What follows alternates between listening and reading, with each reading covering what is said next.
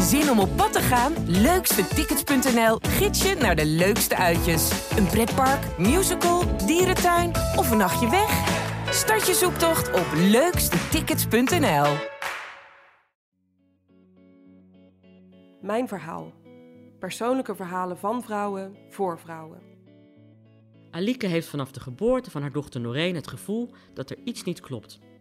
Een jarenlange strijd volgt, waarin Alike regelmatig niet geloofd wordt door artsen.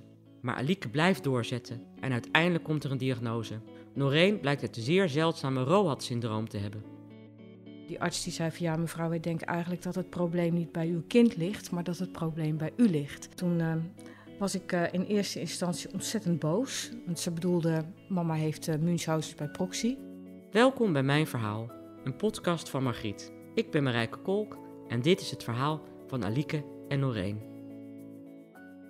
Noreen, kan jij vertellen wat eigenlijk het ROHAD-syndroom inhoudt?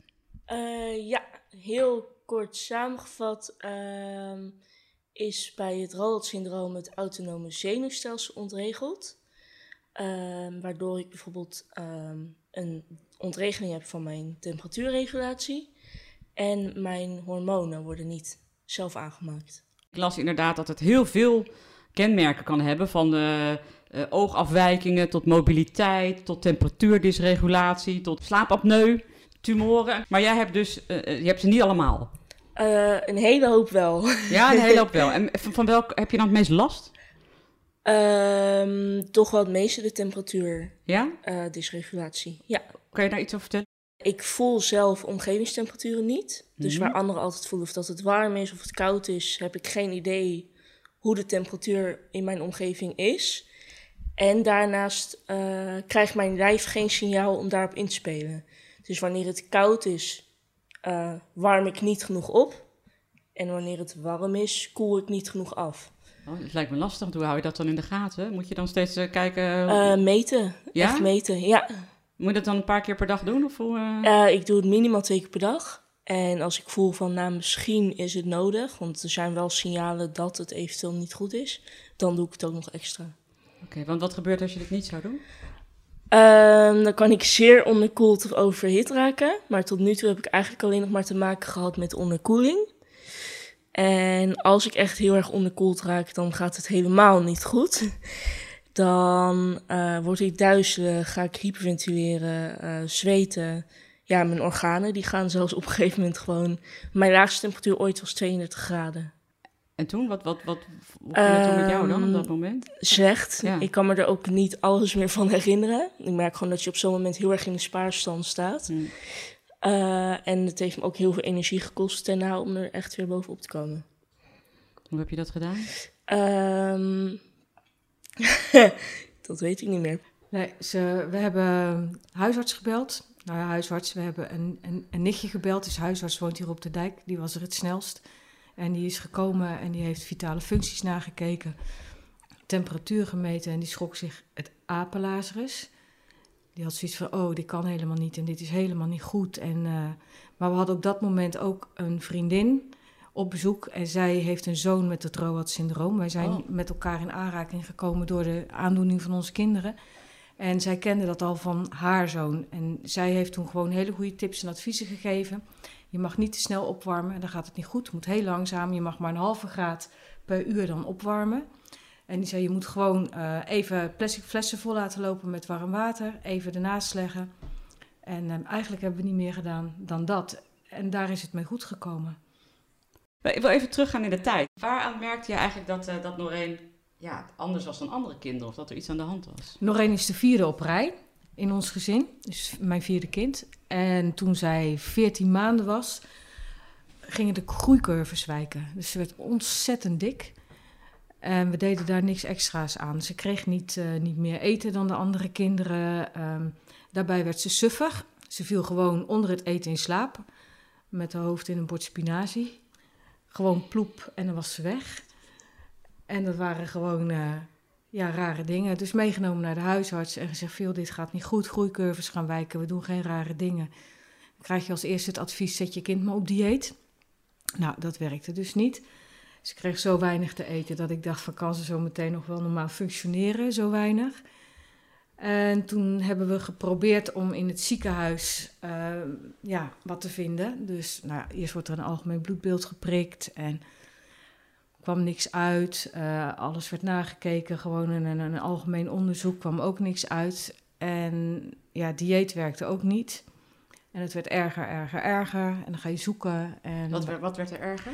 Het dikker worden en het in slaap vallen. En er was, ja, wat we ook deden, niks hielp. Uh, we hebben een hele leuke huisarts altijd gehad. En die zei van, ja weet je Aliek, als jij zegt er is iets aan de hand, dan moet er ook echt iets aan de hand zijn. Waar wil je naartoe? Nou ja, volgens mij is het iets hormonaals en ik denk dat we naar een endocrinoloog moeten. Maar als er niks komt uit het algemene bloedbeeld, word, word je ook niet doorgestuurd naar een endocrinoloog. Dus wij bleven in die algemene... Een endocrinoloog even, dat is een hormoon... Voor hormo een hormoonspecialist. Ja, ja. ja specialist. En uh, ja, wij bleven een beetje in die algemene kindergeneeskunde hangen en wij kwamen niet verder. En na vier jaar zoeken en heel veel kinderartsen gesproken te hebben in het ziekenhuis, werd ik opgebeld s morgens en die, uh, die arts die zei van ja mevrouw, wij denken eigenlijk dat het probleem niet bij uw kind ligt, maar dat het probleem bij u ligt. En hoe oud was, was Noreen? Toen was Noreen inmiddels vier. Dus toen had je eigenlijk al twee jaar... Ja, bijna drie jaar waren we al aan, het, aan het zoeken. En uh, nou, toen uh, was ik uh, in eerste instantie ontzettend boos. Want ze bedoelde, mama heeft Münchhausen bij proxy. Werd dat gezegd? Nee, maar ik heb het wel benoemd toen. Ik zeg, u denkt dus dat ik Münchhausen bij proxy heb. En toen zei ze, ja, ja, wij denken wel in die richting. Ik zeg, nou, dan beëindig ik nu het gesprek. Waar was dit? In het ziekenhuis? Dat was een, in een academisch ziekenhuis, ja. Ja. ja. Was niet zo heel erg leuk. Toen zijn we, ik, er was één onderzoek nog niet gedaan en Noreen had heel veel koude handjes en koude voeten. En als ze te veel bewoog, dan liep ze ook een beetje blauw aan. En ik heb toen nog wel gevraagd, zeg maar, zou je dan misschien nog eens een keer even goed naar haar hart kunnen kijken? Want ik vind het een beetje eng. Ik durf haar niet te stimuleren, ook niet in bewegen. Want ook motorisch ging ze heel erg achteruit. Zodat ik, ik zie dat ze blauw wordt en ik, ik maak me daar zorgen over. Is mevrouw, het is nu helemaal klaar. We hebben nu alles nagekeken. En uh, wij stoppen hier nu mee. Toen hebben we second opinion aangevraagd in, een, uh, in het Radboud in Nijmegen. Zijn we naar Nijmegen gegaan. Uh, dossier daar naartoe laten sturen. Toen belde ik met die arts en ik zei van nou, er staat ook een stukje in over mij. Ik zeg, ik hoop dat u daar ook naar kijkt. Ik zeg, vind ik heel vervelend dat het erin staat. Had hij inderdaad ook gezien. Ik zeg, maar ik vraag me af, ik zeg met alles, of dat haar hart ook een keer nagekeken kan worden. Ik zeg, want dan pas durf ik haar naar een fysiotherapeut te sturen. En dan was je al wel, maar we durfden niet, uh, zeg maar, over de grenzen heen te gaan. Ik zeg, we, eigenlijk durven we zo weinig. Ik zeg, en ik, als ik haar meeneem met wandelen, dan heb ik gewoon een krijsend kind achter hem aanlopen, omdat ze niet meer kan. Dus het was echt heel vervelend. Uh, daar zijn we op gesprek geweest. Die man die heeft heel serieus gekeken. Uh, er heeft een cardioloog naar jouw hart gekeken toen. En nog eens zit naast mij. En ja, daar bleek een heel klein ruisje te zitten en verder was er niks aan de hand. Dat was prettig. En we kregen daarbij ook van deze arts te horen dat ik toch niet de domme mevrouw was die in het dossier stond. Want waar heb... concludeerden ze dat uit? Het wordt, staat gewoon in je dossier dat je Munchausen bij proxy hebt en dat jij uh, waarschijnlijk een psychiatrische stoornis hebt. Nou, die had ik niet. Hoe voel je daarbij dat iemand dat over jou zegt? Ja, deur dicht, weggaan, andere, andere arts zoeken. Maar het staat wel in je dossier. Ja, het staat er wel in. Ja, maar dat is ontkrachtigd, want deze arts die heeft er ook in gezet. We hebben hier met zeer verstandige ouders te maken. Dus dat was fijn. Ja. ja. Dan ja. krijg je er dan nog maar even bij, hè, bij al die zorgen die je al hebt hierover. Ja, maar het is natuurlijk onmacht. Je, het, is, het is een aandoening en je moet het ook een beetje relativeren. En na de rand kun je dat veel beter.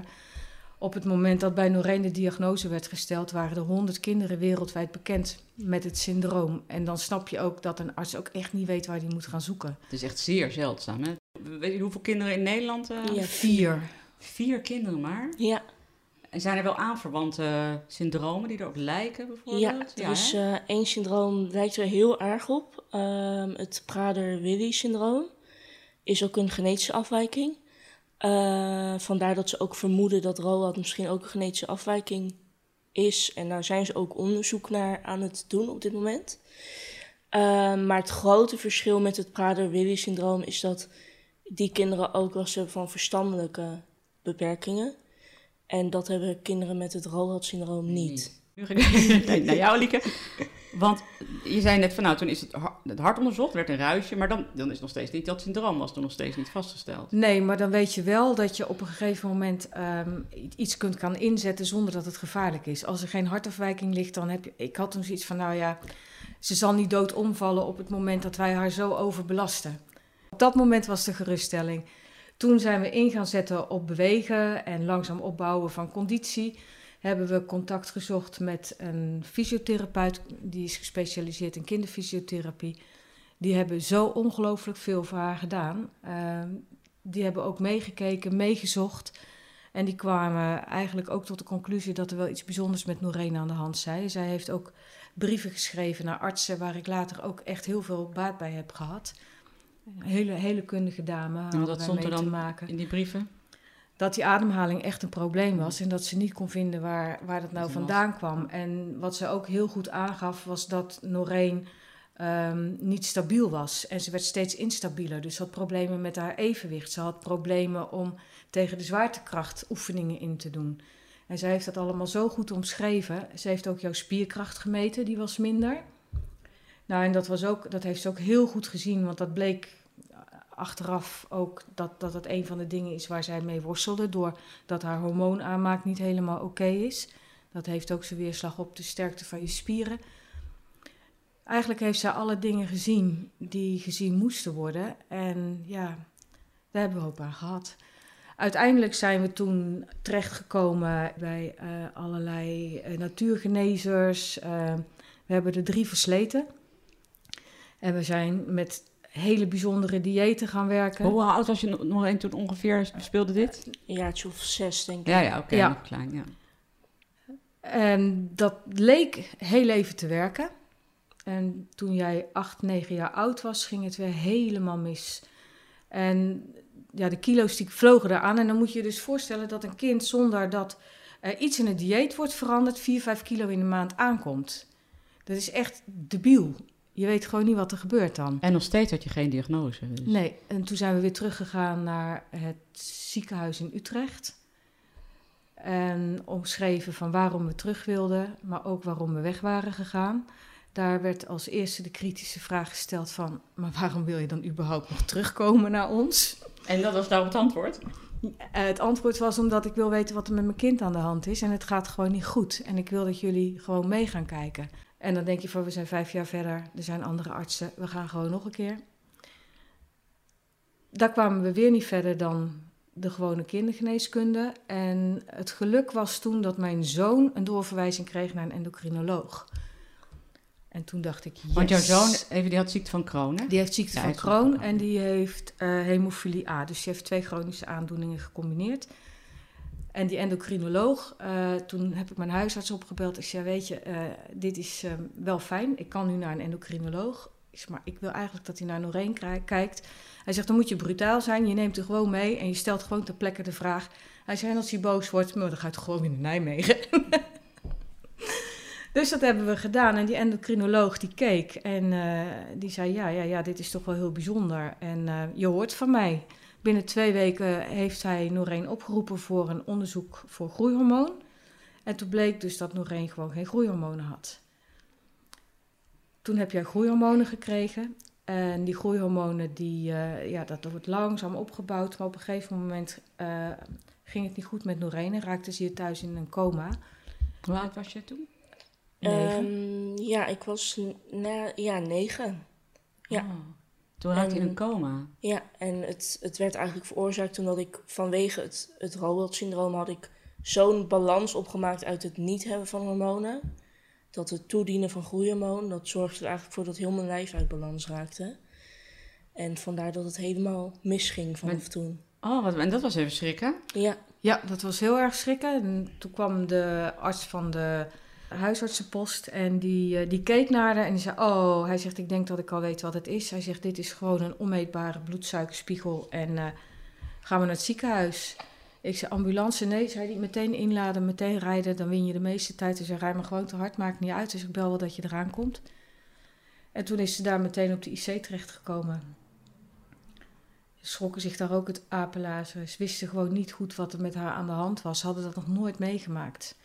Gebeurde En- er nog meer, behalve dat het coma raakte? Waren er organen of zo? Die, eh, Nee, het was allemaal eh, verder wel, ja, wel oké. maar toen zijn ze de bloed gaan nakijken.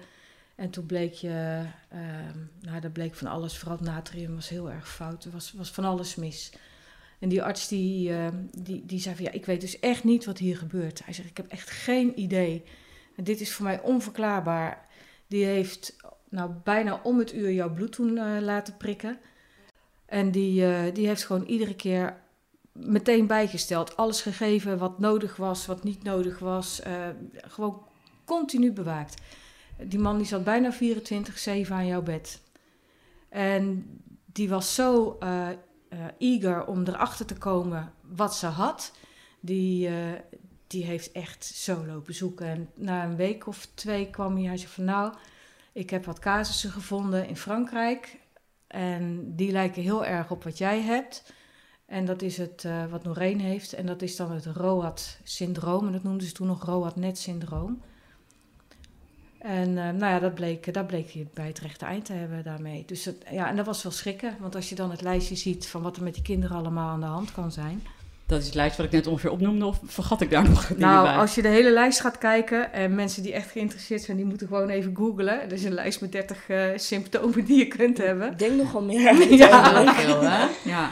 En eh, het begon met een paar en inmiddels kunnen we wel zeggen dat je bijna alle symptomen van het lijstje hebt. Heb je, je hebt maar ook tumoren bijvoorbeeld? Ja, ehm, dat is eh, eigenlijk vrij recent ook. eh, heb ik, ik kreeg eh, ter controle, krijg ik om de twee jaar ongeveer krijg ik een eh, scan. Zodat- omdat ze weten dat de kans bestaat. Eh, en ze hebben dit jaar weer een scan genomen. En toen hebben ze een, ja, echt een, een tumor eigenlijk gevonden in mijn rug. Tegen mijn ruggenwervel aan. Dus dat was wel goed schrikken. Maar het bleek een goedaardige tumor te zijn. Dus dat was een enorme opluchting. Ehm, maar je wereld staat wel even op je kop als je dat hoort. En kon ze verwijderen? Nee, dat ehm, is eigenlijk ja, zeer gevaarlijk omdat het bij je ruggenwervel zit en het zoveel zenuwen in de buurt heeft. En het is ook heel klein, het is ehm, net geen centimeter. Dus dat scheelt. Ehm, maar het is wel schrikken als je dat hoort. Ja, Zeker omdat je ook van andere kinderen al weet waar dat bij hun toe heeft geleid. Dan ga je je wel voor zorgen Wa- wa- maken. Waar kan dat toe leiden? Soms ook gewoon de dood eigenlijk. Heb je er last van? Nee, Nee. nee. Maar goed, het, het idee is natuurlijk wel heel eng. Dat je niet Ja. weet, die onzekerheid van wat kan er allemaal gebeuren door deze Ja. aandoening. Nou, het blijkt wel dat ze hebben drie jaar geleden ook op een scan een kleine onregelmatigheid gezien. Ja. Maar die was niet heel helder. En deze scan die was veel duidelijker. En toen bleek dus dat we te maken hebben met wat ze noemen een swanoom. En die is in principe goed aardig. Ze hebben ook heel goed nu die scans naast elkaar gelegd. Hij is echt niet groter geworden. Dus ze verwachten dat dit ook geen rare dingen gaat doen. Maar het was vooral schrikken, omdat ze de eerste keer dat ze het hebben gezien, hebben ze me daar niet echt heel duidelijk op gewezen. Dus het was eigenlijk voor het eerst dat ik het dit jaar hoorde. En daarom schrok ik ook. Want ik denk als ik had gehoord al gelijk, we hebben het toen ook gezien en er is niks veranderd. Ja. Dat stelt je toch wel gerust. Ja. Was jij je als kind bewust van wat je had? En wat dat betekende voor je leven? Bijna niet. Ehm, de, het besef is eigenlijk pas later gekomen. Ehm, ik heb ook een hele fijne basisschooltijd gehad. Ik had een hele fijne klas. Er werd er altijd heel goed op gereageerd als ik een tijdje afwezig was of als je niet mee kon doen. Dus eigenlijk niet. Ehm, maar eigenlijk vanaf mijn 18e zoiets toen begon het tot me door te dringen wat eigenlijk al Was, allemaal was gebeurd. En was er een moment waarop dat gebeurde? Eh, ja, eh, toen ik mijn eerste onder, onderkoeling heb gehad. Dat, ja, het was eigenlijk gewoon een soort druppel eh, die de emmer liep over. En nou, toen werd het gewoon te veel. Toen kon ik eigenlijk bijna niet meer functioneren. Want ik, ja, ik zonderde me af. Ik wilde geen contact meer met mensen. Ik zag het helemaal niet meer zitten. En toen ben ik het gaan verwerken. Met hulp van ook artsen, Psycholoog misschien? eh psychiaters zelfs. Ja, ja. ja, maar het is ook, ik denk ook dat mensen dat onderschatten. Dat, dat eh, eh, zo'n chronische aandoening of ziekte, wat dat ook met je psyche kan Het doen. doet hè? heel veel, ja. Als jij onzeker bent, heb je vaak één ding waar je op nog, nog op kan bouwen en dat is jezelf. Maar als ook jouw lijf niet werkt, dan valt al het vertrouwen in alles weg. En dan weet je niet meer waar je naartoe moet. En daar is toen het eigenlijk begonnen. Maar het heeft zo. echt een wisselwerking op elkaar. Ja, Ja. en, wat, ik, wat ik ook altijd een hele vervelende vond, is dat je hebt, je hebt die buitenwereld met de verwachtingen en de eisen en de schoonheidsidealen. En die vragen allemaal, hé hey, hallo, jij voldoet niet aan, hoe komt dat nou? Of ze kijken, ze hebben meteen een oordeel klaar. Uh, Noreen was uh, als klein meisje ook heel dik. Als wij met, met, met, met ons gezin over straat liepen en iedereen had een ijsje en ook Noreen, dan was het van, uh, kijk eens en wijzen. Ze, ze is al zo dik en ze eet toch een ijsje. Snap jij die ouders nou? Kinderen die in een speeltuin reageren. En dan had ze de mazzel dat ze twee oudere broers en een oudere zus had. Die er dan als een front voor gingen staan. En zo van, had je wat tegen mijn zusje? Nou, ik dacht het niet hoor. Ja, je hebt niks tegen mijn zusje. En ze voelde zich heel erg beschermd daardoor. Ja. En als je heel klein bent, dan werkt die bescherming. Maar als je groter wordt en je gaat puberen, dan valt die bescherming weg. En dan moet je zelf tegen die buitenwereld op gaan knokken. Nou, en dat doet best altijd iemand. Je moet als het ware vechten met de buitenwereld. Want er zijn allemaal verwachtingen, allemaal standaard, eigenlijk protocollen waar je aan moet voldoen. En als je daar niet aan voldoet, dan krijg je regelmatig vragen over waarom jij daar niet aan voldoet. En ik kijk bijvoorbeeld ook schil. Um, ik kan gewoon goed zien, maar mijn oog staat net even wat afwijkend. Mensen gaan vergelijken. Die vergelijken het met een verstandelijke beperking. En dat is af en toe heel... Uh, Irritant. Ja, nou, dat, nou, het kan je heel onzeker maken. Ik kan me zeker voorstellen in de puberteit, waarbij het natuurlijk belangrijk is bij groepen te horen Klopt. en bij elkaar. Ja, en je heel, uh, bent in die fase eigenlijk sowieso al onzeker. En als je dan ook nog een ziekte hebt, waardoor je uiterlijk misschien net wat anders is. Waardoor je minder goed mee kan komen met anderen, want je kan niet uitgaan. Nou, dat, dat maakt echt heel onzeker. Ja. ja. Ja, en, En- wat, ik, wat ik ook heel vervelend vond, daar heb ik echt last van gehad. Ze heeft, uh, Nooré slaapt ook met een, een uh, nachtelijke beademings, uh, ja, met, met een beademapparaat. Ze kan eh, heel normaal ademhalen overdag, maar komt zij tot rust, dan trekt haar lichaam dat niet meer en dan heeft ze die ondersteuning nodig. Zij kan ook niet conditie opbouwen. Dat is en wel iets, maar niet zoals een ander. Zij kan niet intensief sporten. Ik kan me ook voorstellen dat het als, als moeder ook heel veel doet. Eigenlijk spelen misschien wel dezelfde dingen als die Noreen. De, de onzekerheid. Wat was voor jou het? Um, we wisten niet toen Noreen um, ja, zo jong was, wat, hoe, we wisten niet hoe oud ze zou gaan worden.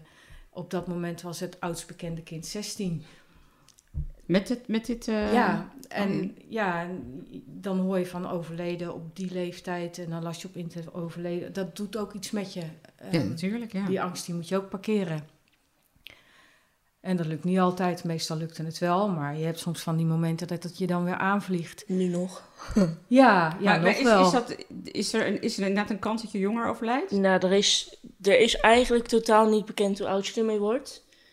Uh, maar wat we nu zien, de oudste is 30. Uh, meisje uit Denemarken.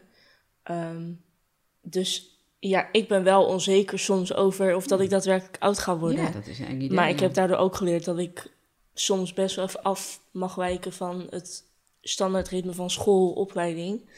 Omdat ik simpelweg niet weet of ik over tien jaar nog wel de kans heb om op wereldreis te gaan. Of... Ja, verandert misschien wel hoe je in het leven staat. Ja, ja. Het is echt, uh, ik denk dat ik wel bewuster geniet dan dat de gemiddelde leeftijdsgenoot doet. Als wij een bericht lezen in de krant dat er een jong kind is overleden zomaar spontaan aan een hartstilstand, is het eerste wat bij ons door ons hoofd schiet, oh, dat is misschien ook wel een kindje met ROHAD geweest, wat niet gezien is. Mm-hmm. En, dat, ja, en die berichten die zijn ook naar om te lezen. Ja, en dat, dat is dus ook mijn doel vooral, uh, de, de bekendheid de wereld inbrengen. En ook ouders uh, aanmoedigen van, ook al heeft je kind vage klachten, ga naar die huisarts. Uh, heeft dit, um, ik vind het best, best heel ingrijpend als ik jullie verhaal in jullie, in, in jullie beide levens, denk ik. Ik kan me ook voorstellen dat het jullie band heel erg heeft veranderd. De band tussen moeder en dochter. Misschien kun je het nee. vergelijken misschien met de band met je andere kinderen. Nee, nee, eigenlijk niet. Nee, is nee. het hetzelfde? Ja, ik heb gewoon uh, best wel een goede band met alle kinderen, denk ik. En als ik zie hoe dat zij met elkaar omgaan uh, en hoe ze er voor elkaar zijn, ja, ik, het maakt je wel als gezin heel hecht. Dat als wel. gezin, ja. ja. Ja, want je had ook dus nog een zoon met een chronische ziekte. Dus ja. dat, dat is... wel dubbele zorg dan. En, en een, eh, de andere dochter eh, die, eh, die kanker heeft gehad en die daarvan herstelt. Dus we hebben wel ons, eh, Zo, je hebt wel... eh, we, hebben je- onze, we hebben onze medische ellende mooi weten te stapelen.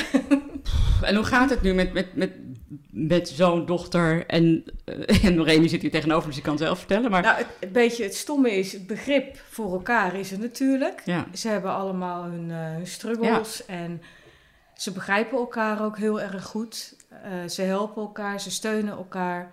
Ja, en eigenlijk doen we het heel goed. En, Het, eh, het, het is zo lullig om te zeggen, maar de meeste, meeste onbegrip komt vanuit de buitenwereld.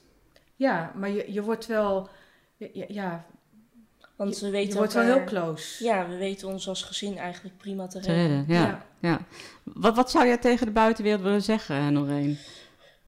Toon vooral je interesse en zie iemand vooral als een normaal mens. En niet als de beperking.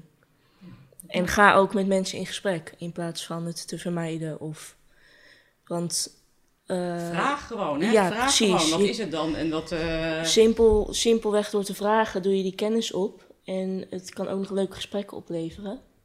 En juist dat gesprek is af en toe wel hard nodig. Nou, en we hebben hier altijd eh, ja, de nodige humor in huis. Dat is ook belangrijk. Ja. en, En we zijn heel eerlijk en open Ja. tegenover elkaar. en ook, ook wel eh, de nodige dosis sarcasme en cynisme af en toe. Humor is gewoon een overlevingsstrategie. Het is wel waar. Ja, en wat wij wel merken, we kunnen soms zulke botte opmerkingen maken. En mensen die ons niet goed genoeg kennen, die hebben daar dan echt moeite mee. En dan denk ik, ja, sorry, maar dit is wat het is hoor. We maken het ook niet mooier meer. Je kunt niet altijd, altijd bij de pakken neerzetten en Nee. gaan zitten mokken. Nee. En die je humor, dat zorgt gewoon voor dat je een beetje luchtiger door het leven heen gaat. Ja. Hoe kijk jij naar de toekomst, Noreen? Vrij weinig, eerlijk Ja. gezegd. Ehm, ik weet wel dat ik mijn opleiding af wil gaan maken. Eh, en wat ik vooral wil is toch altijd gaan reizen. Toch nog Ja. wat meer van de wereld zien. Eh, dat staat gewoon op mijn bucketlist. En waar wil je dan het liefst heen? Weet je dat al? Eh, ik vind Italië een heel mooi land. Heb ik inmiddels al wel best wel wat van gezien. Maar ik zou in ieder geval Europa wel helemaal willen zien. Ja. En ja, ik weet gewoon, het wordt lastig met alle, alle medische dingen die ik heb. Maar als je een beetje creatief denkt, dan kom je heel ver. Dit was Mijn Verhaal, een podcast van Margriet. We vinden het leuk als je op onze podcast abonneert of een reactie achterlaat. Wil je meer inspirerende verhalen horen? Ga dan naar margriet.nl slash podcast.